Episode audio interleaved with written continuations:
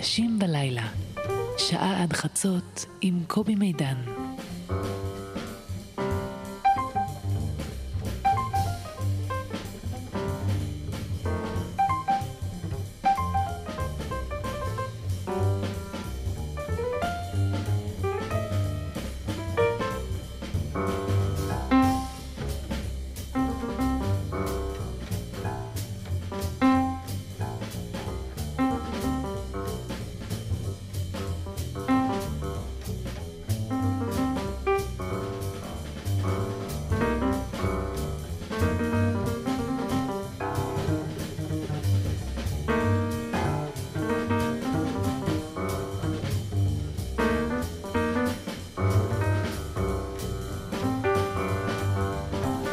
לילה טוב אנשים בלילה. אה, פוליטיקאים שאין להם אמביציה אישית מפחידים אותי.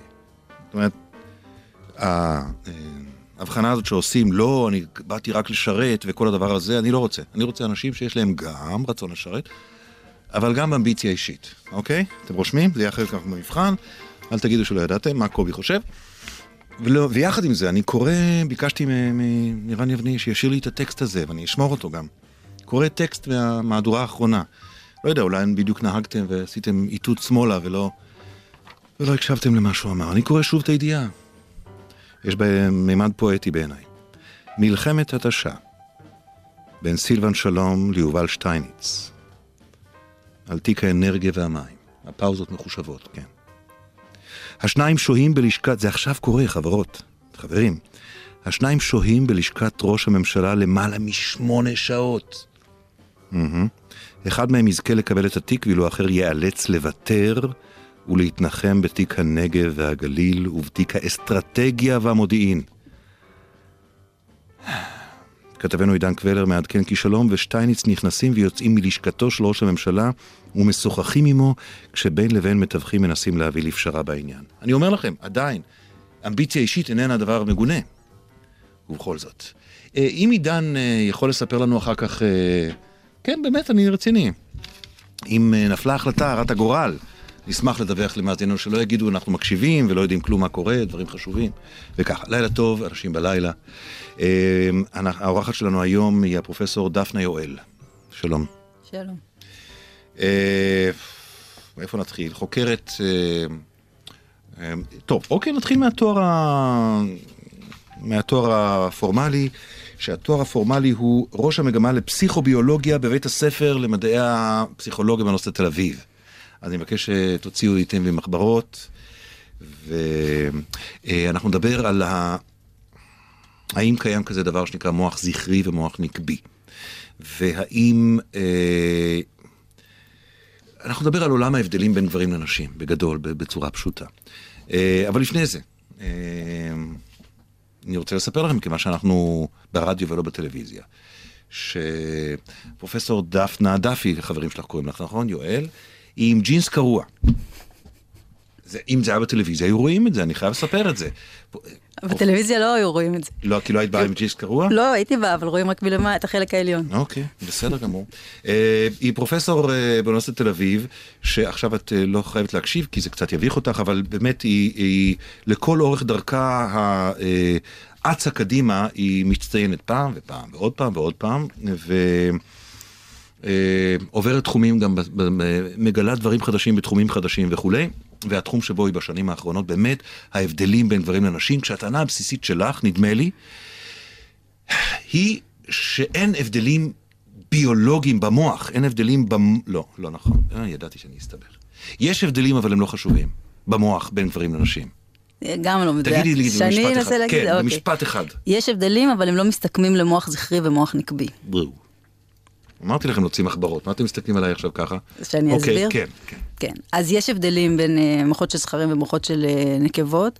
ההבדלים האלה הם לא הבדלים uh, דיכוטומיים, זאת אומרת, זה לא שיש, uh, כמו שנגיד באשך והשחלה, זאת אומרת, זה לא שני דברים לגמרי שונים, אבל יש כל מיני הבדלים בכל מיני מאפיינים של המוח, אבל ההבדלים האלה הם לא מסודרים, זאת אומרת, זה שיש לך מאפיין אחד זכרי במוח, זה לא אומר שכל המאפיינים שלך יהיו זכריים, אלא יהיה לך ערבוב של מאפיינים זכריים ומאפיינים נקביים.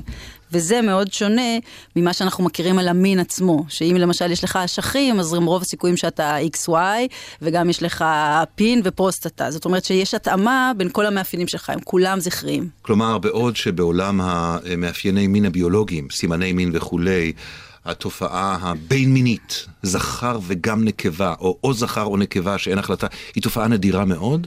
מבחינת המוח שלנו, את אומרת, כולנו בין-מיניים. כולנו גם, בהרבה מובנים, גם זכר וגם נקבה. גם עם מאפיינים זכריים וגם עם מאפיינים נקביים, בדיוק. וזה בדיוק בניגוד, כמו שאמרת, למצב במין הביולוגי, ברמות הבסיסיות שלו, ששם זה מאוד נדיר, הערבוב הזה. ובמובן שיש הבדלים, או שהם נובעים מהבניה של החברה, או שהם נובעים מצורת ההסתכלות שלנו על גברים ונשים. עכשיו אתה עברת מהמוח כן, וזכרים נכון? ונקבות, עברת לגברים כי, ונשים, כי, נכון. כי גם, כי גם על זה את, את, את אה, מדברת הרבה ו, וחשוב לך. נכון, כי אני מדברת על זה שבאמת ברמה של היכולות והכישורים שלנו, כמעט שאין הבדלים בכלל בין גברים ונשים, למרות שהיינו מצפים שיהיה, כי אנחנו חיים בחברה שכל כך מכוונת גברים ונשים לדברים שונים. אז מבחינת הכישורים והיכולות כמעט שאין הבדלים בכלל, וכל אחד, גם בדברים שיש הבדלים, הוא איזה ערבוב כזה של, של יכולות ותכונות, okay. אוקיי. שהן גם נחשבות גבריות ונשיות. אה, ובאמת, כל המשמעות של המגדר זה במה שהחברה מצפה מצפה מאיתנו, שמה עלינו וכן הלאה, ולא במה שאנחנו באמת, כי גם מבחינת היכולות שלנו, כל אחד הוא ערבוב של מאפיינים גבריים ונשיים, בדיוק כמו שהמוח שלנו הוא ערבוב של מאפיינים זכריים ונקביים. עכשיו, בסדר, אנחנו ננסה להסביר, להסביר את זה קצת יותר אה, במהלך השעה הזאת. אה, אני יודע שנורא חשוב לך להפיץ את הדבר הזה. אה, אני יודע שאת הולכת להרצאות בכל מיני מקומות שאינם אקדמיה, ומביאה את הדבר הזה, למה זה נורא חשוב לך? יש לזה משמעות פוליטית, יש לזה משמעות פמיניסטית, למה זה חשוב? כן, שניהם נכונים. זאת אומרת, לשאלות האלה, שהאם יש זכרים אה, או מוח זכרי ומוח נקבי, למה גברים ונשים הם שונים, כמו שאנחנו חושבים שהם שונים וכן הלאה, לשאלות האלה יש השלכות פוליטיות מאוד חשובות. בארצות הברית, למשל, mm-hmm. יש תנועה שהיא בעד uh, חינוך חד-מיני, זאת אומרת להפריד את הבנים והבנות בכיתות, והשיקולים שלהם לא שיקולים דתיים או איזה משהו אחר, אלא השיקול הוא שהמוח הזכרי והנקבי הם כל כך שונים שצריכים ללמד בנים ובנות אחרת. והתנועה הזאת סוחפת אחריה מאות בתי ספר כבר. באמת? כן. אז יש לזה משמעויות מאוד מאוד אה, פוליטיות במובן, אנחנו בארץ חושבים על פוליטיקה רק בשלום שמחון, אבל אה, משמעויות פוליטיות במובן שהן משפיעות ממש על אה, אנשים של, חיים של אנשים, על איך אנחנו מגדלים את הילדים והילדות שלנו, על איך אנחנו חיים, על מה אנחנו מצפים מהאנשים שסביבנו, על איך אנחנו מגבילים את עצמנו. בהרצאה שלך שראיתי אותה ביוטיוב, את מסיימת אותה בזה שאת מראה תמונה של אה, הבן שלך. אה, יושב וסורג כשהוא לבוש בחולצה של ברצלונה. נכון.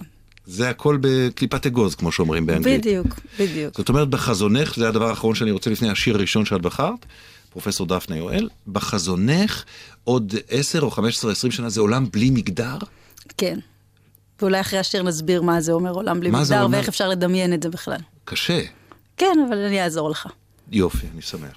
טוב, מזל שבאת, אחרת מי היה מסביר לי. אה, פרופסור דפנה יואל, היא האורחת שלנו באנשים בלילה. אה, ומה השיר הראשון? השיר הראשון הוא דפנה פיק? כן, של, דפ, של דפנה קינן, דפנה בעוגיות. הרבה דפנה. הרבה דפנה. הרבה דפנה, כמו שאומר המשורר, הרבה יוסי, כן. וכדאי להקשיב למילים, okay. אוקיי. וגם אחרי זה אני אספר משהו על מה הילדים שלי אמרו שהם שמעו את המילים האלה, אבל uh, היא שוברת שם הרבה, היא מדברת באמת על הפרפורמנס, אז על זה שלהיות אישה זה פשוט פרפורמנס, זה לא משהו באמת, אלא זה איך אנחנו מתנהגים ומה אנחנו עושים. קולנית ושמחה יותר, אני מחפשת משהו אחר לחשוב עליו, חוץ ממך. אבל אני עסוקה ואתה מאחר, אתה כזאת נופת, מוזמן להישאר, תעשה לי רע, הכי בעולם.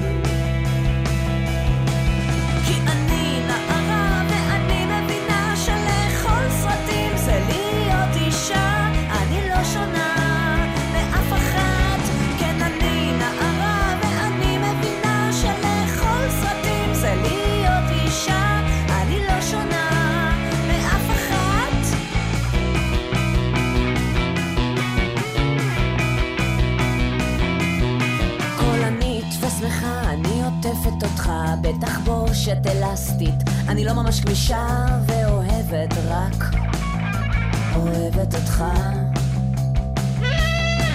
כי עכשיו אתה כאן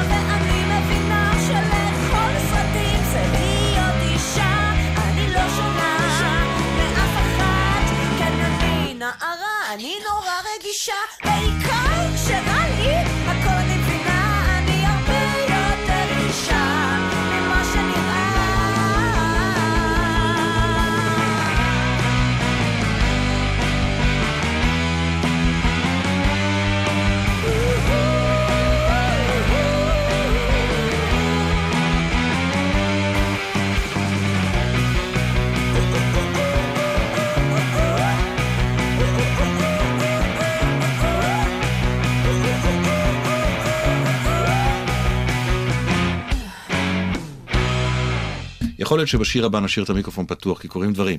אה, הפרופסור דפנה יואל היא העורכת שלנו באנשים בלילה, למי שמצטרף אלינו 11 ו-14 דקות. ואם לעידן קבלר יש חדשות, מה קורה בוויכוחים שנמשכים שמונה שעות במשרד ראש הממשלה, אני רוצה לדעת. הם אומרים לו אני, והוא אומר לו אני, וככה. אה, אז, אז אני חוזר עכשיו אה, לשיר הזה. איזה משפטים את לוקחת מתוך השיר הזה של דפנה ועוגיות ש...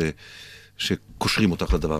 אז אחד זה שלאכול סרטים זה להיות אישה, זאת אומרת שבאמת אישה זה פרפורמנס של קניעות, של... אה, וגבר זה פרפורמנס של דומיננטיות, זאת אומרת שבעצם מגדר, וזו השקפה של השנים האחרונות, שמגדר זה לא איזה משהו שיש לנו וגורם לנו להתנהג בצורה מסוימת, mm-hmm. אלא מגדר זה ההתנהגות עצמה, ומכיוון שלהיות גבר ולהיות אישה זה בעיקר קודם כל סטטוס שונה, גבר זה סטטוס גבוה ואישה זה סטטוס נמוך, אז להיות, לבצע גבר זה לבצע דומיננטיות, ולבצע אישה זה לבצע קניעות. עכשיו, זו טענה פמיניסטית שאני אני עצמי בתור גבר אה, או זכר, אה, שמעתי לא מעט, מה שאת מחדשת זה שאת גם מתמכת את זה בעניינים מחקריים אה, ביולוגיים, או לפחות... אבל, אבל אמרתי שתגידי לי, שתספרי לי מה, מה הילדים שלך אמרו על השיר הזה. נכון, אז הילדים שלי דווקא מה שתפס אותם זה המשפט הזה שאני הרבה יותר אישה ממה שנראה. ונסענו באוטו והם שמעו את המשפט הזה ואמרו לי, אמא, מה זה נקרא היא הרבה יותר אישה ממה שנראה? וזה משפט שאנחנו בדרך כלל לא נשים לב אליו בכלל, זה נשמע לנו המשפט הכי הגיוני בעולם, אבל בעצם הם, בגלל שהם ילדים והם עוד לא לגמרי בתוך השיח, אז הם קולטים שיש פה משהו לא הגיוני, הרי לא נגיד על השולחן, שהוא הרבה יותר שולחן ממה שהוא נראה. זאת אומרת, הם מבחינתם להיות אישה או להיות גבר זה משהו לגמרי טבוע. ואם מישהו הוא אישה, אז הוא אישה, הוא לא יכול להיות יותר אישה ממשהו, או יותר כחול ממשהו. Mm-hmm. והם בעצם עולים על זה שבשיח שלנו, מצד אחד אנחנו מסתכלים על אישה וגבר כאיזה משהו שהוא מולד, טבוע בנו, הכרחי, נובע מתוך מי שאנחנו, ומצד שני בעצם זה הלבשה. הרי אי אפשר להגיד על אני, מה שאני, זה מה שזה אישה. אוקיי, אז בעצם את מדברת על, באמת על החלוקה הקלאסית הזאת שבין אה, מין ביולוגי, מין, לבין מגדר. אבל לפני שנצלול לשם, את חייבת לי עוד משהו. בחזונך, עוד 10 או 15 או 20 שנה, מה זה לגדול בלי מגדר? מה זה ילד, ילדה, גדלים בלי מגדר? איך זה ייראה? אז קודם כל זה יראה כמו למשל לגדול בלי אשכנזי וספרדי, וכמו לגדול בלי עוד כל מיני קטגוריות זהות שיש לנו, שאנחנו מנסים היום פחות להשתמש בהן. ולעומת זאת בקטגוריה של מגדר, של אתה בן, אתה בת, אנחנו משתמשים כל הזמן. רגע, אבל את, את מאמינה למשל, נניח שהמערכת חינוך ומערכת הביתית תהיה לגמרי בחזון שלך, והיא תהיה או נטולת מגדר או עיוורת למגדר. עדיין ילדים, בנים יותר יעדיפו כדורגל בתחושה שלך? אין לי מושג, ואני לא חושבת שיש לנו ש... איזושהי דרך לדעת. כי אנחנו לא יכולים, אין לנו שום מושג. יהיו זכרים ונקבות, יהיו זכרים ונקבות ויהיו אינטרסקס, בין מינים, כמו שקראת להם. Uh-huh. זאת אומרת, יהיה מין. כמו שיש צבע עיניים וכמו שיש אה, ימניים ושמאליים, יהיו את כל המאפיינים האלה, אבל לא תהיה להם משמעות, כי מגדר זה מערכת שנותנת משמעות לביולוגיה הזאת, והמשמעות והבנים, היא זאת שתיעלם. ושוב, אני אומר, אני, אני מנסה להיעזר גם במחקרים שלך וגם בקריאה הרבה שלך במחקרים של אחרים. מה, יש כמה? 50 אלף מחקרים על אה, הבדלים בין מינים? יותר כבר, כן. וואו. אה, אז, אז גם בעולם כזה, אז לא יהיה נניח בנים, לא יהיו יותר פעילים גופנית. אז... בגיל צעיר, בגיל שנתיים, שלוש, אתה מסתכל על ילדים, ואתה רואה שהבנים טסים ממקום למקום, והבנות יושבות ומדברות על זה, וכל הדבר הזה. זה לא יהיה, זה, זה, זה, בראש שלי? אז קודם כל, אין לנו מושג מה יהיה, אי אפשר לענות על השאלה הזאת, אבל אנחנו יכולים להגיד מה יש היום. אז גם היום, בעולם שבו מז... מעודדים את הבנים לרוץ ומעודדים את הבנות לשבת, גם היום ההבדלים, בטח בגילאים האלה הקטנים, שנתיים שלוש ברמת הפעילות של בנים ובנות הם מאוד קטנים. הם לא משהו שהיית יכול לראות בעין. אבל אנחנו מגדילים את ההבדלים האלה, גם בשפה שלנו, ואם אני אראה איזה ילדה בת שנתיים ככה נורא פעילה, אני אגיד עליה, אה, היא ממש פעילה כמו בן. ובזה אני בעצם אעלים מעצמי את העובדה שהיא פעילה כמו בת, ושבנות יכולות להיות פעילות, ואני גם מחזק את הסטריאוטיפ שבנים הם פעילים. זאת אומרת, אנחנו מייצרים לעצמנו ומגדילים בשפה את ההבדלים האלה. אבל מחקרים היום בעולם שבהחלט מתייחס אחרת לבנים ובנות, בנות, בטח בהקשר של פעילות, ההבדלים הם מאוד קטנים. משהו כמו פחות מחצי סטיית תקן מההבדל בין הממוצעים. עוד פעם, לא משהו שאתה היית יכול לראות בעין, אה, רוב הסיכויים. זאת אומרת, מבחינה אובייקטיבית, אה, מבחינה אובייקטיבית שבודקים הבדלים בהתנהגות, אז הם הרבה יותר קטנים מההבדלים שאנחנו, נדמה לנו שאנחנו רואים. זה מה שאת אומרת. בדיוק. אוקיי, אז הטענה המקובלת היום, בואי ננסה, נתחיל, בעצם אנחנו עכשיו מתחילים את הטענה הבסיסית שלך.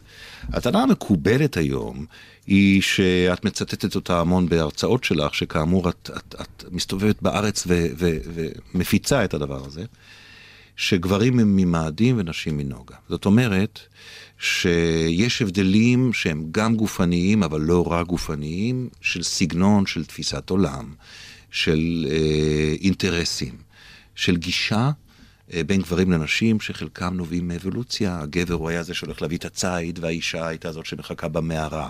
והגבר צריך להפיץ את הזרע שלו, והאישה היא בעצם, כל ההבדלים האלה שהם כביכול אובייקטיביים, הם תלויי היסטוריה ותלויי מין, מתבטאים ל... את אומרת לא. בבקשה, הבמה שלך. אוקיי, אז שאלה באמת מאיפה נתחיל. אז קודם כל, נכון, אני אומרת, התפיסה הזאת שיש של ההבדלים המהותיים האלה בין גברים ונשים, אין, להם, אין לה שום אחיזה במחקר. וכמו שאמרת, עשרות אלפי מחקרים אה, בפסיכולוגיה, לא מוצאים כמעט בכלל הבדלים בין אה, גברים ונשים ביכולות שלהם, בכישורים שלהם, באיכויות שלהם, אה, וכשהם מוצאים הבדלים, ההבדלים האלה הם מאוד מאוד קטנים. ואז באמת השאלה המעניינת זה למה לנו זה נראה כאילו יש הבדלים מאוד גדולים, ויש לזה כל מיני תשובות שאפשר אולי לדבר עליהן אחר כך. למה לנו זה נראה שיש הבדלים? הבדלים, למרות שהמדע מראה לנו שאין. אז בואי, בואי נתחיל לפרק טיפה במה לא... המיתוס הוא שנניח אה, גברים יותר טובים בהתמצאות מרחבית. זה גם מיתוס?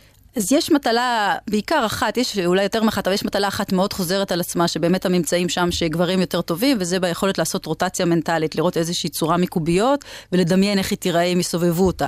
אבל אם למשל, וגם שם, ההבדל הוא חצי סטיית תקן, אוקיי? בין, הבדל קטן. הבדל קטן והמון חפיפה, יש נשים מצוינות, יש גברים אוקיי, גרועים. אוקיי. יש מטלות אחרות שנשים יותר טובות מגברים, ושוב, גם שם זה הבדל קטן. אבל גם במטלה הזאת, שזה באמת משתמשים בה הרבה, והיא מאוד קונסיסטנטית, אם לוקחים גירויים אחרים, גירויים שגברים גברים ונשים מכירים באופן דומה, כמו למשל אותיות, או דמויות, או צורות של בעלי חיים, אז ההבדל הזה נעלם. אז okay. כל אוקיי. הרעיונות האלה שזה מה שעזר לגברים, כי הם ניווטו וצדו וכן הלאה, זה לא נשמע כל כך רציני, כשאנחנו חושבים שזה רק רלוונטי לקוביות כאלה בצורת תלת מימד, זה לא בדיוק היה נפוץ לפני מאה אלף שנה. אה, חשיבה מתמטית? חשיבה מתמטית, פעם באמת בשנות ה-70 בנים היו יותר טובים מבנות, היום כבר הרבה שנים בנות יותר טובות מבנים בחשיבה מתמטית בארצות הברית, אה, בכל ה... כולל בתיכון, כולל ב-BA במתמטיקה, אבל עדיין בנות זה לא נחשב מקצוע אה, נשי, אז פחות בנות הולכות לזה, אבל בנות מצליחות במתמטיקה יותר מבנים. יכולות רגשיות? יכולות רגשיות, שוב, יש ממצאים שנשים יש להם יכולת לזהות רגשות יותר טוב מגברים. אה, חוץ מכעס, גברים ממש מצטיינים בכעס, ולזהות כעס יותר טוב מנשים. לזהות ולהביע. ולהביע, נכון. טוב, זה, זה לגמרי חברתי. לגמרי אוקיי, חברתי, בסדר. בדיוק. וגם פה אנחנו מדברים על הבדלים אה, מאוד קטנים, שוב, עם חפיפה מאוד גדולה. כן, אבל הטענה של, אה, שאני אפילו, אני נתקלתי בתחקיר לקראת השיחה איתך, של נניח פסיכולוגים אבולוציוניים וכולי, שאומרים שכשמדברים על אוכלוסיות ענקיות, גם, גם הבדלים מזעריים הם משמעותיים. אה, אבל בסדר, אבל, אה, אבל אה, את אומרת שמה שאנחנו רגילים, כי מה שאנחנו רגילים, נניח בני הדור שלי, אני קצת יותר מבוגר ממך, אנחנו באיזשהו שלב התחלנו ללמוד שיש הבדלים בין גברים ואנשים בדברים פיזיים. ואת אומרת עכשיו תמחקו את הכל בעצם. בעצם ההבדלים האלה לא קיימים. אז גם מה שאנחנו למדנו שיש הבדלים, כמו שאמרנו, גם במילוליות, גם בחשיבה הלוגית, גם בהתמצאות במרחב, גם בניווט, גם בחשיבה טכנולוגית, גם בכל הדברים האלה. ההבדלים האלה או שהם לא קיימים, ואם הם קיימים, הם לא קשורים לשום דבר שקשור למבנה של המוח. אנחנו לא על הכל יכולים להגיד את זה. זאת אומרת, אנחנו לא יכולים להוכיח שיש הבדל שהוא יהיה לא קיים בעולם שלגמרי שוויוני, כי אנחנו לא חיים בעולם לגמרי שוויוני. Mm-hmm. מה שאנחנו כן יכולים לעשות זה לראות שלמרות שאנחנו חיים בעולם לא שוויוני, ההבדלים כשהם נמצאים הם מאוד קטנים, וגם הרבה מאוד מההבדלים האלה נעלמים במניפולציות מאוד פשוטות, כמו למשל לשנות את הגירויים, או לתת לנשים להתאמן במשחקי מחשב שלוש שעות, ואז ההבדל נעלם וכן הלאה. אז כשאתה רואה תופעות כאלה, שהבדלים נעלמים ממניפולציות מאוד פשוטות, אז אתה מתחיל לחשוב שאולי ההבדלים האלה הם לא מולדים. ועוד דבר, okay. אוקיי. אנחנו יודעים, אה, למשל, אה, יש הרבה מחקרים על אה, נשים סיניות בארצות הברית, ודווקא על הנושא של מתמטיקה. למה? כי הסינים נחשבים יותר טובים מהאמריקאים במתמטיקה, אבל נשים נחשבות פחות טובות מגברים במתמטיקה. עכשיו, okay. אתה אוקיי. לוקח את אותה קבוצת נשים ומזכיר לה שהיא נשים, אז הן מצליחות פחות טוב. אתה מזכיר לה שהן סיניות, הן מצליחות יותר טוב. זאת אומרת, הרבה הרבה תלוי, תלוי בדבר הזה. עכשיו, שנייה, כשאת, את בעצם, לא, כשאת התחלת את הדוקטורט שלך, נכון? זה לא היה הנושא שלך, נכון? את הלכת לחקור משהו אחר בכלל, מה הלכת לחקור? חקרתי קשרים של אה, כל מיני אזורים במוח שקשורים לכל מיני מחלות כמו פרקינסון, אה, סכיזופרניה, אובססיב קומפלסיב דיסורדר וכן הלאה. אז איך הגעת לשאלה הזאת בעצם? לשאלה של עכשיו? כן. אה, לפני כמה שנים קצת נמאס לי ממה שעשיתי עד עכשיו, התחלתי לחשוב מה אני רוצה לעשות עכשיו, והתחלתי ללמוד ולקרוא בנושאים של מגדר, שזה נושאים שכשהייתי צעירה זה מאוד עניין אותי, ובגלל שאני חוקרת מוח, אז כמובן גם קראתי על המוח, ואז התחלתי לראות שמה שכותבים על המוח זה אין לו בסיס במה ש... כלומר שיש איזה פער בין מה שאנחנו יודעים ומה שאנחנו מוצאים לבין איך שמדברים על זה. דברי איתי רגע על הפער הזה. אה, יש תמונה מחקרית שמדברת על ה... יש, יש שדה מחקרי שלם, ש... מצביע על הבדלים בין גברים ונשים. ואת אומרת, השדה המחקרי הזה בעצם, אין לו על מה שיסמוך. לא, ואת מגיעה מבחוץ, את לא גדל בתוך התחום הזה, איך מקבלים אותך? אז קודם כל היה באמת מאוד קשה, ובוא רגע, אני באמת, לא, גברים ונשים מדברים הרבה ולא היו צריכים אותי בשביל זה, אבל על המוח, התרומה שאני עשיתי בשיח על המוח, כי היה גם שם הרבה אה, דיבורים, אה, זה כל הנושא הזה שזה שיש הרבה הבדלים במוח, ויש הרבה הבדלים, mm-hmm. זה לא הוכחה לזה שיש מוחות זכריים ונקביים, okay. אוקיי. וזה התרומה הגדולה. Okay. אוקיי. והתרומה הגדולה היא זה שזה מתערבב, זאת אומרת שבכל אחד יש מוחות זכריים ויש אה, מאפיינים זכריים ונקביים, ולכן אי אפשר לחלק מוחות למוחות זכריים ולמוחות נקביים באופן שייתן לו איזושהי משמעות. לחלק תמיד אפשר, השאלה אם יש משמעות לחלוקה הזאת. אז לזכרים יש מוחות ולנקבות יש מוחות, אבל אין דבר כזה מוח זכרי ומוח נקבי. אז זה התרומה לספרות והיה מאוד קשה, לקח לי שנה להכניס את המאמר הראשון להצליח לפרסם אותו. כי זה נגד כיוון הזיפים. לגמרי, לא נתנו לי, בכלל לא שלחו את זה לקוראים, והקוראים שכבר שלחו אליהם לא הסכימו לקרוא את המאמר, לא שהם קראו ואמרו שהוא לא טוב, פשוט סירבו לקרוא אותו בכלל. דברים שלא... וזה יותר מעניין ממה שנראה לעין, כלומר, התפיסה המדעית, אה, כשאת... אה, אה, בודקת אותה היא שהמדע מתקדם על ידי זה שמעלים תיאוריה, בודקים אותה, והתוצאה הכי טובה שיכולה להתקבל זה שהתיאוריה מופרכת. נכון? כי אם אומרים, הצלחנו להוכיח שלא, זו ההוכחה הכי חזקה. כי אם אתה מוכיח שכן, אולי מחר מישהו יוכיח שלא. אבל אם אתה מוכיח שלא, הלכנו הלאה. אז את באה לתחום שלם. מבחינת המתודולוגיה המדעית, את עושה את הדבר הנערץ. את מצליחה לסתור תחום כמעט. אבל מבחינת הפסיכולוגיה של אנשים שבנו קריירה ובנו חיים שלמים, את הולכת נגדם. אז, אז את מקבלת ריקושטים?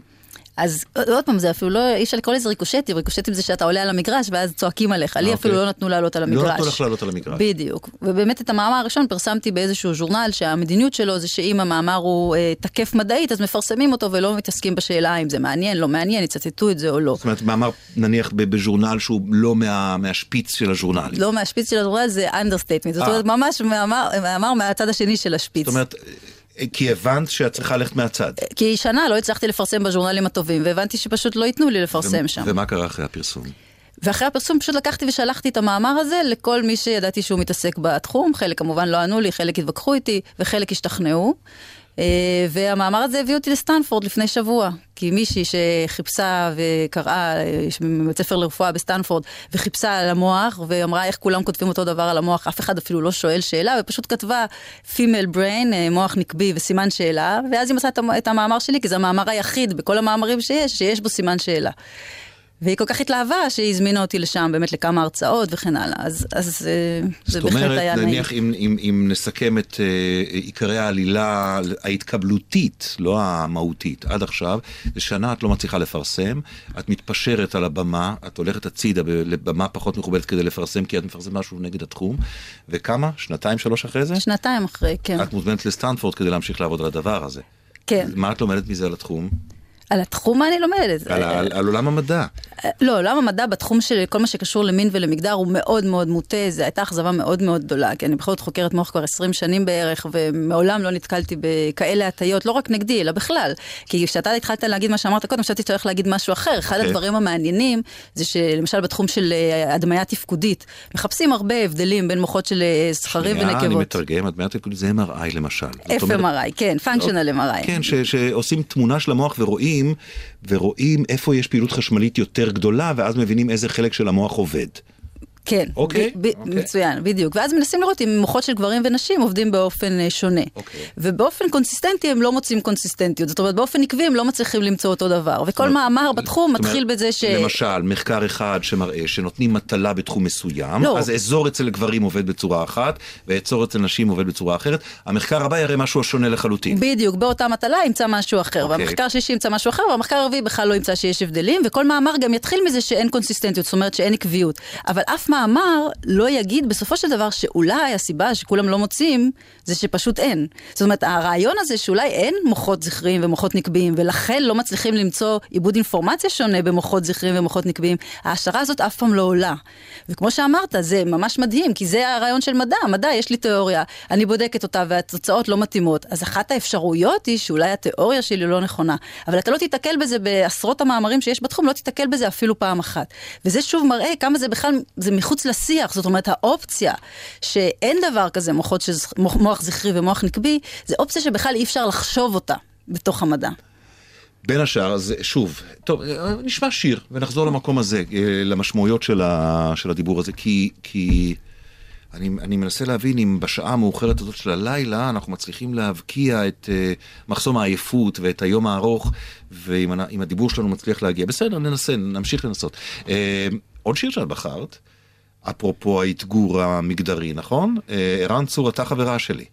את רוצה- בהחלט. את רוצה להגיד על זה משהו? לא, שיקשיבו למילים. טוב. מתוך הספר מופע, השיר "אתה חברה שלי".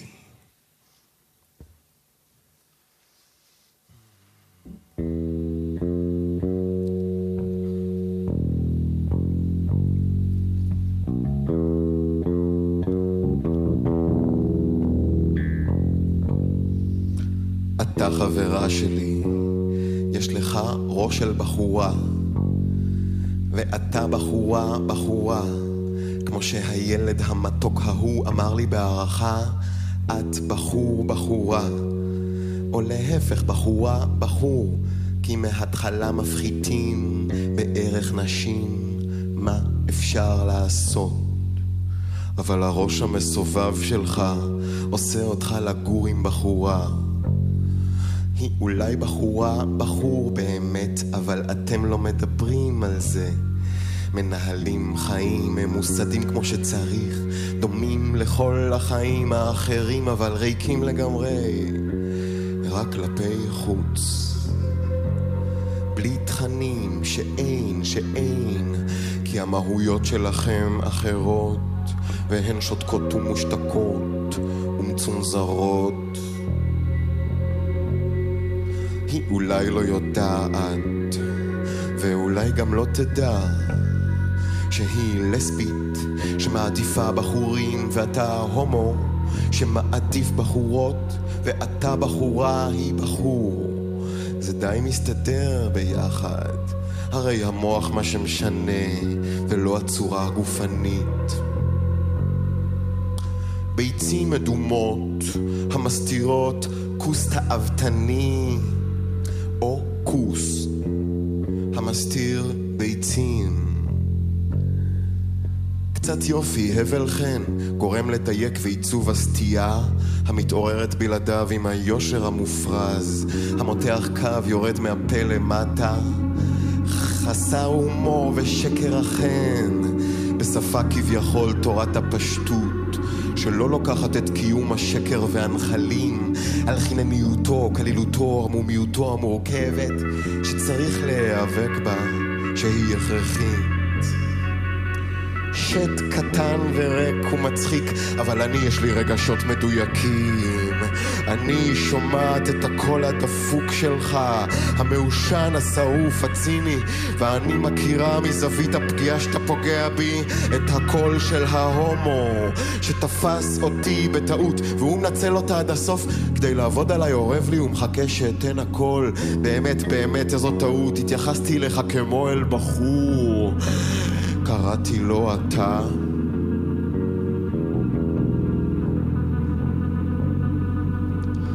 את מנצלת את ההזדמנות, עולה על בורותי הרגעית וצולבת אותי מיד. שוכחת את עצמך ואת הבעיה המרכזית של חייך, אולי נזכרת בהם דרך שכחתי מעליי שוכב פרצוף. שמחכה לרגישות לא הכרתית מצידי כדי להסתכל בלי לחשוב שאני יכולה בהילוך חוזר ללמוד מזה משהו כדי להציב לך מלכודת יותר מתוחכמת בפעם הבאה ושוכחת שאת כמו כל אחד אחר רוצה להתקיים, להישאר בחיים להמשיך קו רצף של הוויה שלא נחתך זו רשעות נשית. אני מגייסת פתגם לעזרת הבנתי, וקופצת על המציאה. בחיי אפשר להבין משהו. ממש מבנה נשי טיפוסי, רשעות נשית. ולהיות תמיד עצמך. חברה שלי מתוקה עם ביצים וגוף של בחור. החברה הראשונה שלי שממנה אני מבינה איך ראש של בחורה עובד. זה ערן צור, אני פשוט אה, רוצה שנספיק עוד... אה, זה טקסט שבהקשר של השיחה הזאת אני מרגיש שהוא מאתגר אותי. אה, כל השיחה הזאת מאתגרת אותי. בעיקר הדבר הזה שאני מנסה לדמיין עתיד שבו אין מגדר, או לפחות שאין חינוך מגדרי, אין, אין דומיננטיות מגדרית, אין גבר אישה. אה, לא מצליח. אנחנו עם פרופסור דפנה יואל, שבדיוק אה, לזה מנסה לחנך אותי, או את, אותנו, אה, אבל לא על בסיס אידיאולוגי, אלא על בסיס מחקרי. ותכף ניגע באחד הבסיסים המחקריים שלך. אבל לפני זה, בדק גם מה, יש תרבויות כאלה שבהן אה, אה, תפיסת המגדר שונה לחלוטין, או שאין מגדר, או שיש ריבוי מגדרים, יותר משניים? יש, יש דבר כזה גם? אז קודם כל לא חקרתי את זה, אני קצת יודעת על זה, אבל. זה בהחלט לא התחום ברור, המחקר שלי. ברור. מנסה להגיד איפה אני מומחית ברור, ואיפה ברור, לא. ברור. אז uh, יש תרבויות עם יותר משני מגדרים, במובן מסוים אפשר להגיד שגם בתרבות שלנו יש יותר משני מגדרים, כי יש טרנסג'נדרים. אוקיי. Uh, אבל יש תרבויות עם יותר משני מגדרים, יש כל מיני סוגים, uh, יש uh, כל מיני תרבויות uh, בשבטים אינדיאנים, שיש שם uh, אנשים שנקראים two spirit, שהם גם גבר וגם אישה ויכולים לנוע בחופשיות בין התפקידים, בעוד שאנשים אחרים לא, ויש עוד כל מיני דוגמאות. אז קודם כל התשובה היא כן, יש תרבויות כאלה. אני זוכר שראיתי סרט על איזשהו מקום, לא זוכר איפה תהרגי אותי, שנשים שלוקחות על עצמן תפקיד של גברים והן יודעות שהן לא יתחתנו לעולם. נכון, כי, זה כי בבלקנים. בבלקנים, נכון, נכון, לא, לא מזמן ראיתי את הסרט הזה. אבל שזה דרך אגב נורא מעניין, כי בגלל שאישה לא יכולה להחזיק שם ברכוש, אז יותר פשוט שהאישה תהפוך להיות גבר, מאשר שהחוק ישתנה ואישה תוכל להחזיק רכוש. כן. עכשיו, זאת אומרת, אנחנו מדברים על ה, באמת על העניין התרבותי, כשאם ההבדל הוא לא בתוך המוח, ההבדל המובהק בין גבר לאישה הוא לא בתוך המוח, הוא בתרבות. אבל עכשיו אני רוצה שתסבירי לי, תני לי דוגמה, איך את חוקרת את זה. בסדר, זה דבר אחד לחשוב את זה, דבר אחד לבדוק מחקרים, ואולי למצוא בעיות בהם, ודבר אחר לחקור את זה. היה לכם סדרה של מחקרים, נכון? על סטרס, נכון?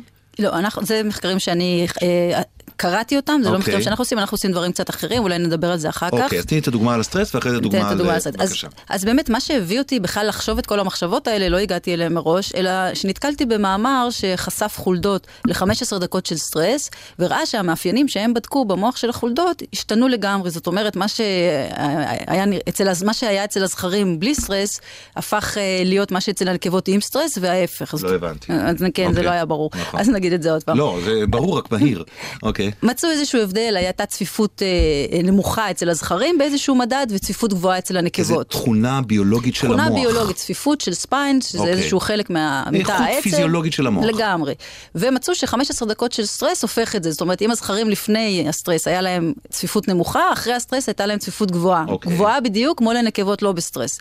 ואצל הנקבות שהיו בסטרס, הצפיפות דווקא ירדה והם נראו כמו זכרים לא בסטרס. מבחינת המבנה מבחינת המיקרוסקופי המבנה של המוח. המיקרוסקופי של המוח, אוקיי. בדיוק. ואז אמרתי לעצמי, רגע, זה מאוד מוזר, זאת אומרת, המין, במרכאות, של האזור הזה במוח, הוא השתנה לגמרי אחרי 15 דקות של סטרס, והוא לגמרי הפוך. שזה מעלה המון שאלות, ואז אמרתי בואו נראה אם יש עוד מחקרים כאלה, ומצאתי המון. זאת אומרת, יש עשרות מחקרים כאלה, גם עם סטרס וגם עם מניפולציות אחרות, שמראות שמניפולציות מאוד פשוטות, כמו סטרס, יכולות להפוך אה, איזושהי אה, אה, צורה של איבר. ובוא, כדי שנמחיש את זה, כי קשה לדמיין דברים במוח, דמיין לעצמך שהיית נכנס לפקק תנועה בדרך לעבודה, 15 דקות, היית יוצא מהאוטו, מסתכל על עצמך ואומר, שיט, עוד פעם צמחו לי שדיים. זה בהחלט המחשה נאה. אוקיי? אוקיי. אז, אז זה מה שאנחנו רואים במוח, זאת אומרת, צומחים שדיים, מתחלפות אה, שחלות לאשכים, זה מה שקורה במוח, הדברים כלומר, משתנים. מניפולציות שאתם עושים בשלב הזה על חולדות, כי למרבה המזל אה, ועדת הלסינקי לא נותנת לכם לעשות את זה לאנשים, אה, מניפולציות על, על זכרים ונקבות משנות דברים במבנה של המוח. מה שסתם, אני לא יודע, אולי זה שטות מה שאני אומר, אבל נגיד שמדברים על זה שבעיתות מלחמה, בחברה שנתונה באופן קונסיסטנטי תחת סטרס, אז גם כאן תהיה אפילו השפעה על הרי- על הריונות. או שאני הלכתי רחוק מדי. לא, אז, אז עוד פעם, סטרס בהיריון גם משפיע על המבנה של העובר. זאת אומרת, אה, אותו עובר, נגיד זכרי, זכר, שנחשף לרמות גבוהות של טסטוסטרון ברחם, וזה משפיע בהחלט על המבנה של המוח שלו, אבל אם האימא הייתה או לא הייתה בסטרס, זה ישפיע על איך הטסטוסטרון ישפיע לו על המוח. וואו. אוקיי? ואז כן. איזה צורה תהיה למוח שלו בסופו של דבר כשהוא אה, ייוולד. אוקיי. אז זה, זה מחקרים שאת, של אחרים שאת בודקת ו, ועושה להם monitoring כזה. תני לי דוגמה של מחקר שלך. אנחנו, המחקרים שאנחנו עושים זה מחקרים שבהם אנחנו מסתכלים איך אותה מניפולציה בגיל צעיר משפיעה על התפתחות של פסיכופתולוגיה, או יותר נכון התנהגות דמוית פסיכופתולוגיה בחולדות, בבגרות שלהם, והאם זה, ההשפעה היא דומה או שונה. ומה שאנחנו רואים זה שיש אותה מניפולציה שאתה עושה, לוקח גם זכרים וגם נקבות, עושה להם איזושהי מניפולציה בילדות. בבגרות יש הפרעות שהם יפתחו אותו דבר, הזכרים והנקבות, נגיד במודל שאנחנו משתמשים, גם הזכרים וגם הנקבות אה, יפתחו היפראקטיביות, הם יהיו יותר אקטיביים. יותר לאט. מאוחר. יותר לאט, פרופ- מאוחר מדי, אוקיי. פרופסור, יותר לאט. אני לוקחת חולדות, אני נכון. וה- והשותפים שלי. שותפות אני לא- שלי, כן. והשות- סליחה. מה זה משנה? אני והשותפות שלי לוק- לוקחות חולדות. מה אנחנו עושות להם? אנחנו מזריקות להם אה, פרוזק. מזריקות להם פרוזק. פרוזק. Hmm, כן. כבר נשמע מעניין, את רואה? את, את, את החומר המעניין את לא נותנת לי. אוקיי, למה אתן מזריקות להם פרוזק? כדי לראות מה קורה לוולדות או לגורים, או בסופו של דבר לבני אדם. שהאימא משתמשת בפרוזק, נגיד בזמן שהיא מניקה או משהו כזה, והתינוק נחשף לפרוזק. ואז מה אתן מגלות? שאתן מזריקות לאימהות פרוזק, לא, במקרה הזה אנחנו דווקא מזריקות ישר לגורים. ישר לגורים. לגורים, מזריקות פרוזק ממש בימים הראשונים שאחרי הלידה, ואחרי זה בודקות אותם בבגרות בגיל שלושה חודשים. את החולדות. את החולדות. אוקיי, ומה מה ואז? אנחנו רואות שיש השפעות בחלק מהדברים הפוכות על, על הזכרים והנקבות, נגיד הנקבות נהיות פחות אה, קומפולסיביות ופחות חרדתיות, ולעומת זאת הזכרים נהיים יותר חרדתיים ויותר קומפולסיביים. כלומר, אה, אותה, החולדות קיבלו אותה כמות של פרוזק, והנקבות הפכו להיות אה, יותר רגועות או פחות אה, אימפולסיביות קומפולסיביות, והזכרים להפך. זאת להפך. אומרת, אותה מניפולציה עבדה הפוך על זכרים ונקבות. בדיוק. אוקיי. ובדברים אחרים היא עובדת אותו דבר. נגיד אוקיי. גם הזכרים וגם הנקבות נהיים יותר אקטיביים. אוקיי. זאת אומרת, זה בדיוק אותו דבר שאנחנו רואים גם במבנה של המוח, אנחנו גם רואים בפונקציה שלו. זאת אומרת, יש דבר, אותה מניפולציה יכולה להשפיע באופן דומה על זכרים ונקבות, או באופן שונה. Mm-hmm. עכשיו, שזה חשוב, כי יש הרבה הבדלי מין בפסיכופתולוגיה. נגיד, נשים סובלות יותר מדיכאון מגברים. גברים סובלים יותר מאוטיזם, למשל, מנשים. ואז השאלה היא, למה, למה יש את ההבדלים האלה? כלומר, שוב, אני רץ קדימה כדי לנסות לתת את התמונה הכללית, או את האינטרס הכללי במבחן, במחקר הפרטני הזה, שיכול להיות שנניח תנאי החיים של היום יוצרים איזושהי מניפולציה על כולנו, אבל זכרים ונקבות מגיבים הפוך על אותה מניפולציה. אה, אתה מקבל 100 במבחן. תודה רבה. בכתב. וואו. כן. ובאמת עכשיו יש אה, חוקרת אצלנו בחוג, מישל סלון, שהיא אה, חוקרת כבר הרבה שנים אה, ילדים שגדלים בקו העימות, גם פלסטינאים וגם יהודים, ומשווה אותם לילדים שלא גדלים קרוב לקו העימות, ובאמת, אחד הדברים שהיא עכשיו התחילה להסתכל, זה האם הם שונים, הבנים והבנות שונים בפסיכופתולוגיה, והיא מגלה גם שם ההבדלים. אבל כמובן בילדים אנחנו לא יודעים אם זה הבדל שנובע מהמין תרבות שלהם או, מה- מהתרבות, בדיוק. אבל למשל באחת ההרצאות שלך אני זוכר שאת דיברת על זה שהיה איזה חוקר ישראלי, אפרופו השפעה של דברים שקורים, אולי זה לא קשור כל כך, אבל זה עדיין מרשים, שהוא נתן ל... לנסיינים שלו לעשות מין תנועת, כמו, תדמיינו נניח תנועה שממששים כסף, סופרים כסף, תנועה כזאת באצבעות, מה, מה, מה היה שם? והוא פשוט מראה שאפשר לראות איך המוח משתנה בעקבות uh, תרגול של תנועה מאוד מאוד פשוטה. שזה, מה שזה בא להראות זה שהמוח משתנה כל הזמן. גם בעקבות השיחה שלנו, המוח של שנינו ישתנה קצת, שלך אולי יותר, ו... נכון. ו... uh, ואם תזכרו את השיחה הזאת, אז תדעו שהמוח שלכם משתנה. אז המוח שלנו משתנה כל הזמן, זה מה שמיוחד במוח שלנו. החזרת אותי לילדות עכשיו. כששמעתי משהו דומה על זה בילדות, שדיברו על כך שכל מה שאתה שומע משנה את המוח שלך. אה, וכל זיכרון שלך משנה את המוח שלך, אז נכנסתי למין לופ כזה שאמרתי, אז עכשיו הוא משתנה, אז עכשיו הוא משתנה, אז עכשיו הוא משתנה, ועכשיו נשמע שיר. אה, עינב ג'קסון כהן, קרבות ראווה, זה חלק מהקו שלנו? חלק מהקו שלנו, הכל מילים, הכל זה דברים ששמים בסימן שאלה את כל ההשקפה ההטרונורמטיבית של מין, מגדר ומיניות. אה, בחירה רדיקלית לפרופסורית למוזיקה. אוקיי.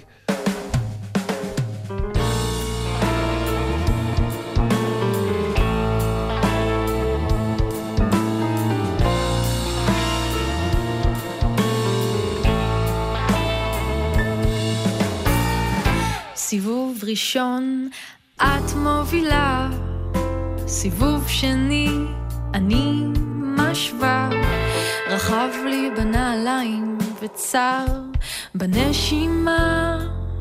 סיבוב שלישי, אני מרמה, ניסיון חוזר, את גומרת מהר.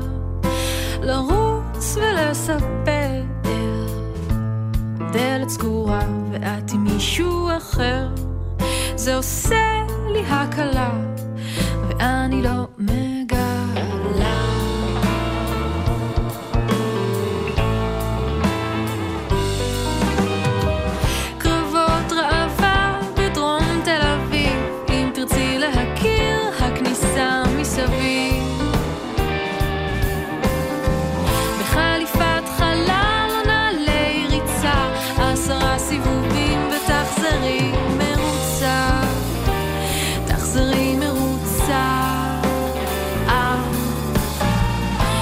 צלצול בהמון, ושתינו יפות, סימן להתפשט מהכפפות.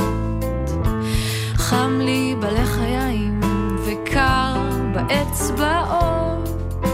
סיבוב חמישי זה קרב תרנגולות, ניסיון חוזר, אני גומרת מהר, לרצות ולוותר. מחר יהיה סיבוב. עם מישהו אחר, זה עושה לי הקלה, ואני לא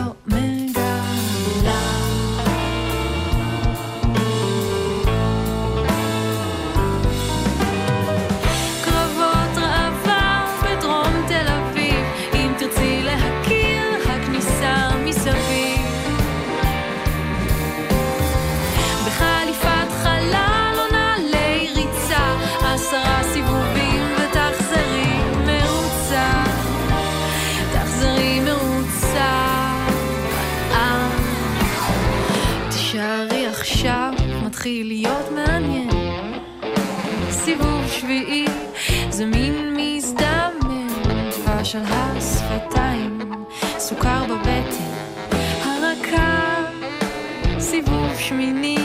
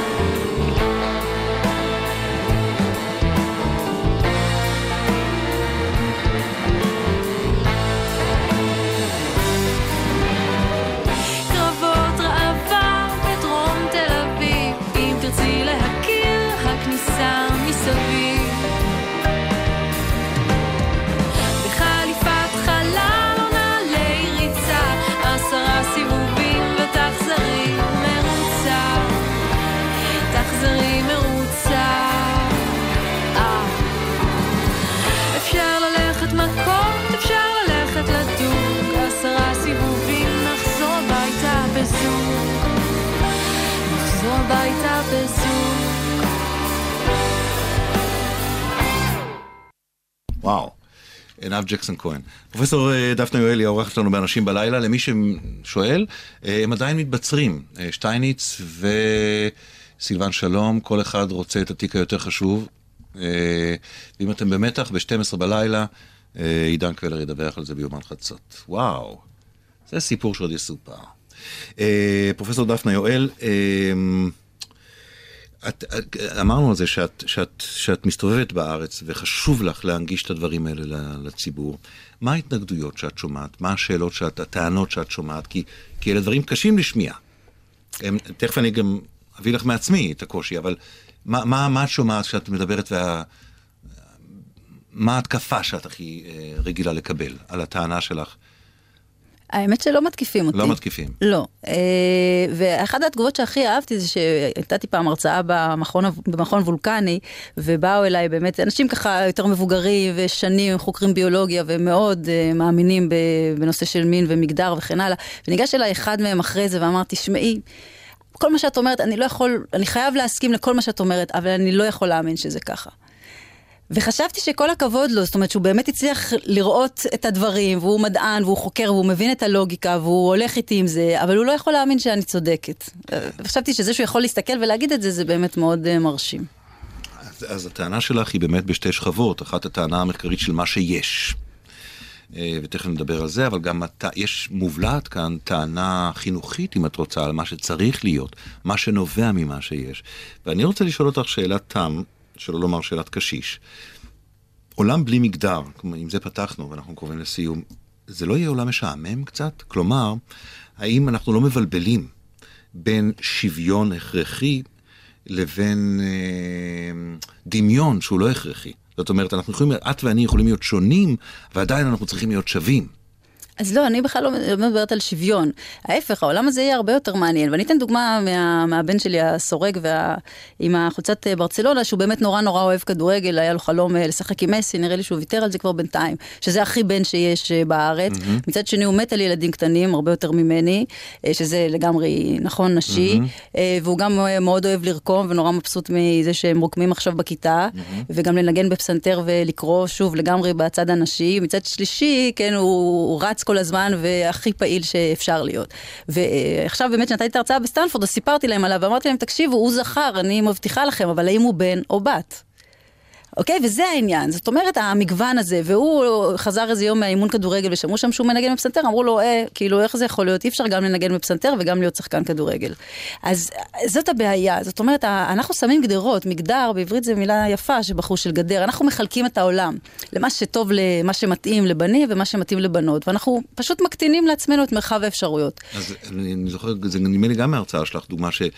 מתישהו יעשו שאלון, אז לא ישאלו האם אתה גבר או אישה, אלא כמה אתה גבר וכמה אתה אישה? לא, זה משהו, מחקר שאנחנו עשינו, ששאלנו אנשים okay. כמה הם גבר וכמה הם אישה, וגילינו שבערך 30% מהאנשים נותנים לעצמם ציון בשני הדברים. זאת אומרת, לא תופסים את עצמם רק גבר, גבר, נכון, גבר, או רק אישה, אישה, נכון. אישה, אלא תופסים את עצמם בשניהם. נכון. אבל זה בעולם הרפואי, חושבים שזה רק טרנסג'נדרים. תופסים את עצמם ככה. זאת אומרת, העולם הרפואי והפסיכולוגיה תופס את הנשים כאילו יש להם זהות מגדרית אחת, יחידה, עקבית, שזה בעצם לא נכון. אז, אנש... אז, אז בחזון שלך, שתי שאלות בקצרה, אז בחזון שלך, אה, לא יהיה רק עניין של מין ביולוגי גופני בעתיד? או שתהיה איזושהי חשיבות למין, מעבר לגופני ספציפית? המין יהיה עוד, תכון, עוד משהו שמתאר תכונות גופניות כמו, שלנו, כן, כמו, כמו כל מיני דברים עיניים. אחרים, ואתה תבחר אנשים שמוצאים חן בעיניך, או כי הם דומים לך, או כי הם שונים ממך. אנשים הרי הם נורא נורא נורא שונים גם היום. אוקיי, ומה שתיארת על הסיפור המקסים על הבן שלך, שאפילו סיפרת עליו בסטנפורד, שזה גם כבר סוג של הישג אקדמי שלו. אה, אבל ההמשך של הסיפור של כן, סטנפורד, רק שאחרי כן. ששאלתי אותם את זה, אמרתי להם בואו נבדוק גם עליכם. ואז בדקתי וראיתי, הראיתי להם שכולם שם הם או זכרים או נקבות, אולי היו שם כמה intersex, זה היה קהל גדול. ועשיתי להם אותו דבר, לקחתי דברים שהם ההבדלי מין הכי גדולים במגדר, זהות מגדרית, זהות מינית וכן הלאה, ושאלתי אותם מי פה אישה ומי גבר לפי הרשימה הזאת. והיו שם שלוש נשים ואף לא גבר, קהל של מאה ומשהו איש. כשחזרתי לארץ, הבן שלי ידע שזה מה שאני הולכת לעשות, הוא אמר לי, נו אמא, זה הצליח לך השאלה הזאת? אז אמרתי לו, כן. אז הוא אמר, מה, לא היו שם נשים ולא היו שם גברים, כולם כמוני? ואמרתי לו, כן, היו רק שלוש נשים. והוא היה כל כך מבסוט. זאת אומרת, הדבר הזה שאנחנו יכולים להיות גם וגם, שאנחנו לא חייבים לבחור, שאנחנו לא חייבים להיות או כדורגל או רקמה, זה מאוד משחרר. כמו שנאמר בשיר שבחרת, אתה החברה שלי. לגמרי. ועם הבן שלך זה עניין של חינוך? זה עניין של דוגמה? אז אני לא יודעת, האמת שאני לא חשבתי שככה זה יהיה, אבל אני רואה שככה הם גדלים. הבן הקטן שלי חזר פעם אה, כולו ורוד וסגול, בתור נינג'ה ורוד וסגול, ורץ בכל הבית נינג'ה ורוד וסגול, ואז אמר לי, אמא, את יודעת שיש אנשים שחושבים שבנים לא יכולים לאהוב ורוד? אמרתי לו, כן. אז הוא אמר, הם מאוד מוזרים, אני בן ואני אוהב ורוד. אז אני חושבת שזה העניין, זאת אומרת להבין שהוא בן, ומה שהוא אוהב, זה מה שבנים אוהבים. ואני חושבת שאם לכולנו היה את החופש הזה להבין שמה שאנחנו, מה שאנחנו אוהבים זה מה שאנחנו אוהבים, אז זה היה עולם הרבה יותר טוב ויותר מעניין. פרופסור דפנה יואל, ראש המגמה לפסיכוביולוגיה בבית ספר למדעי הפסיכולוגיה באוניברסיטת תל אביב, שאלון לסיום. אם היית יכולה להוסיף מקצוע לתוכנית הלימודים, מה הוא היה? בבתי ספר תיכוניים למשל, או... מגדר, חשיבה פמיניסטית, חשיבה קווירית, חשיבה ביקורתית מכל סוג שהוא. כשאת עם עצמך, מה ההישג שאת מתגאה בו, מתנאה בו, שמחה בו? וואי, לא יודעת, שאלה קשה. תעני גם על שאלות קשות, את פרופסור, את יכולה. אני אחשוב על זה, אני אחזור אליך, תמשיך לשאלה הבאה. וואו, קשוחה איתי. אוקיי, אה, החמצה, גם כן תחשבי על זה ותחזרי אליי? החמצה שאת מצרה עליה? לא, האמת שסך הכל אני מרוצה מהבחירות שעשיתי. אוקיי, אה, אני צריך קרדיטים, אין לי קרדיטים. אמרתי כאן בתוך ההפקה, אני לא יודע איפה, היה לי דווקא אה, כתובות ולא כתוב לי, בסדר. אה, אם היית חייבת היום אה, לעבור לגור במקום אחר בעולם, עם הילדים, שנה, איפה זה היה? בארצות הברית אני מניחה. איפה? סטנפורד, כי עכשיו הייתי שם ומצא חן אוקיי. בעיניי, כן, אבל הייתי מסתפקת גם באוניברסיטה הגדולה אחרת. האם החיים שלך מספיק פוליטיים בעינייך? הם מאוד פוליטיים בצד המגדרי, הם לא מספיק פוליטיים בצד, ה... מה שאנחנו קוראים בארץ פוליטי, זאת אומרת, כן. שמאל, ימין וכן הלאה. והתשובה, אם כן, האם הם מספיק פוליטיים בעינייך? אז הם לא מספיק פוליטיים. לא מספיק פוליטיים, ב- כי ב- המגדרי הוא באמת פוליטי. כן. אה, אוקיי, אם היית יכולה לחזור לרגע בהיסטוריה, האנושית, לאן היית חוזרת? לראות איך הוא היה. מה היה מעניין אותך לראות? תקופת הלקטים והציידות. באמת? ואם היית יכולה לחזור לרגע בחיים שלך, לעוד רגע?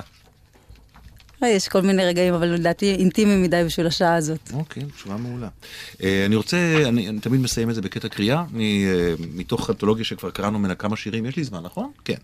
אה, אה, האנתולוגיה נקראת מלכה עירומה, בעריכת דורית וייסמן, והשיר הוא של ענת לוין, משוררת נהדרת, והוא נקרא לקסיקון הפריון, אוקיי? בילדותי, איש לא בא בי. סגורה הייתי בחתומה. דוקטור ברוש ממשש את שדיי. רואים שאת אוהבת לאכול, הוא אומר בעוד היא מתלבשת.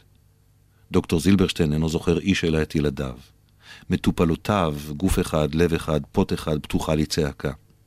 דוקטור לוין אינו מרים ראשו מן המרשמים, מכה בשורשי המילים, פניי סבוכות באי מבטו. דוקטור יפת צוחק. גם קיר יכול להיכנס היום להיריון. בתוכי נשברים ענפים נמוכים. דוקטור באומן רושם מקקלומין. שלוש פעמים ביום, גלוקומין פעמיים, זריקה אחת אחר הצהריים. מזוודות גופי הולכות וכבדות. דוקטור גולד סבור שבעניינים שכאלו הכסף אינו משחק תפקיד, מגרד פדחתו, פימתו נרעדת. אני סופרת את הימים עד שיתרחש המפץ הגדול, ואז יום כן, יום לא. אני נפתחת לכדי מעשים, והשעות שורטות בזמנן. אני מחכה ובינתיים מתלבשת, מתפשטת, בוערת, נכנסת ויוצאת. פניי עגולות והילד סגור וחתום במגירות התחתונות, ובעליונות עוד שנה עברה. בקרוב אהיה בת שלושים ושלוש. איכשהו אני מרגיש שזה מתכתב עם חלק מהדברים שדיברנו עליהם. הרופאים הגברים שם ש... קצת חרשים לעניינים שונים. אה, שיר של ענת לוין, לקסיקון הפריון, מתוך מלכה עירומה, ספר מומלץ. העורכת של תוכניתנו אה, הצנועה היא דנה מולכו, חברות המערכת הן שירי דוידוביץ', רותי גרוסמן, אורית פסקל ונועם פלג. תודה גם לעומר ולדמן, על הביצוע הטכני אהוד שכטר, ענת קורול ניגנה את המוזיקה. אתם יכולים להקשיב לנו באתר המחודש של גלי צה"ל, גם בעמוד האייקאסט שלנו, גם בפייסבוק יש אנשים בלילה. מחר יהיה כאן שרון מולדבי. תודה רבה לך, דוקטור דף, פרופסור דפנה יואל, ולילה טוב לכם. תודה לכם על ההקשבה.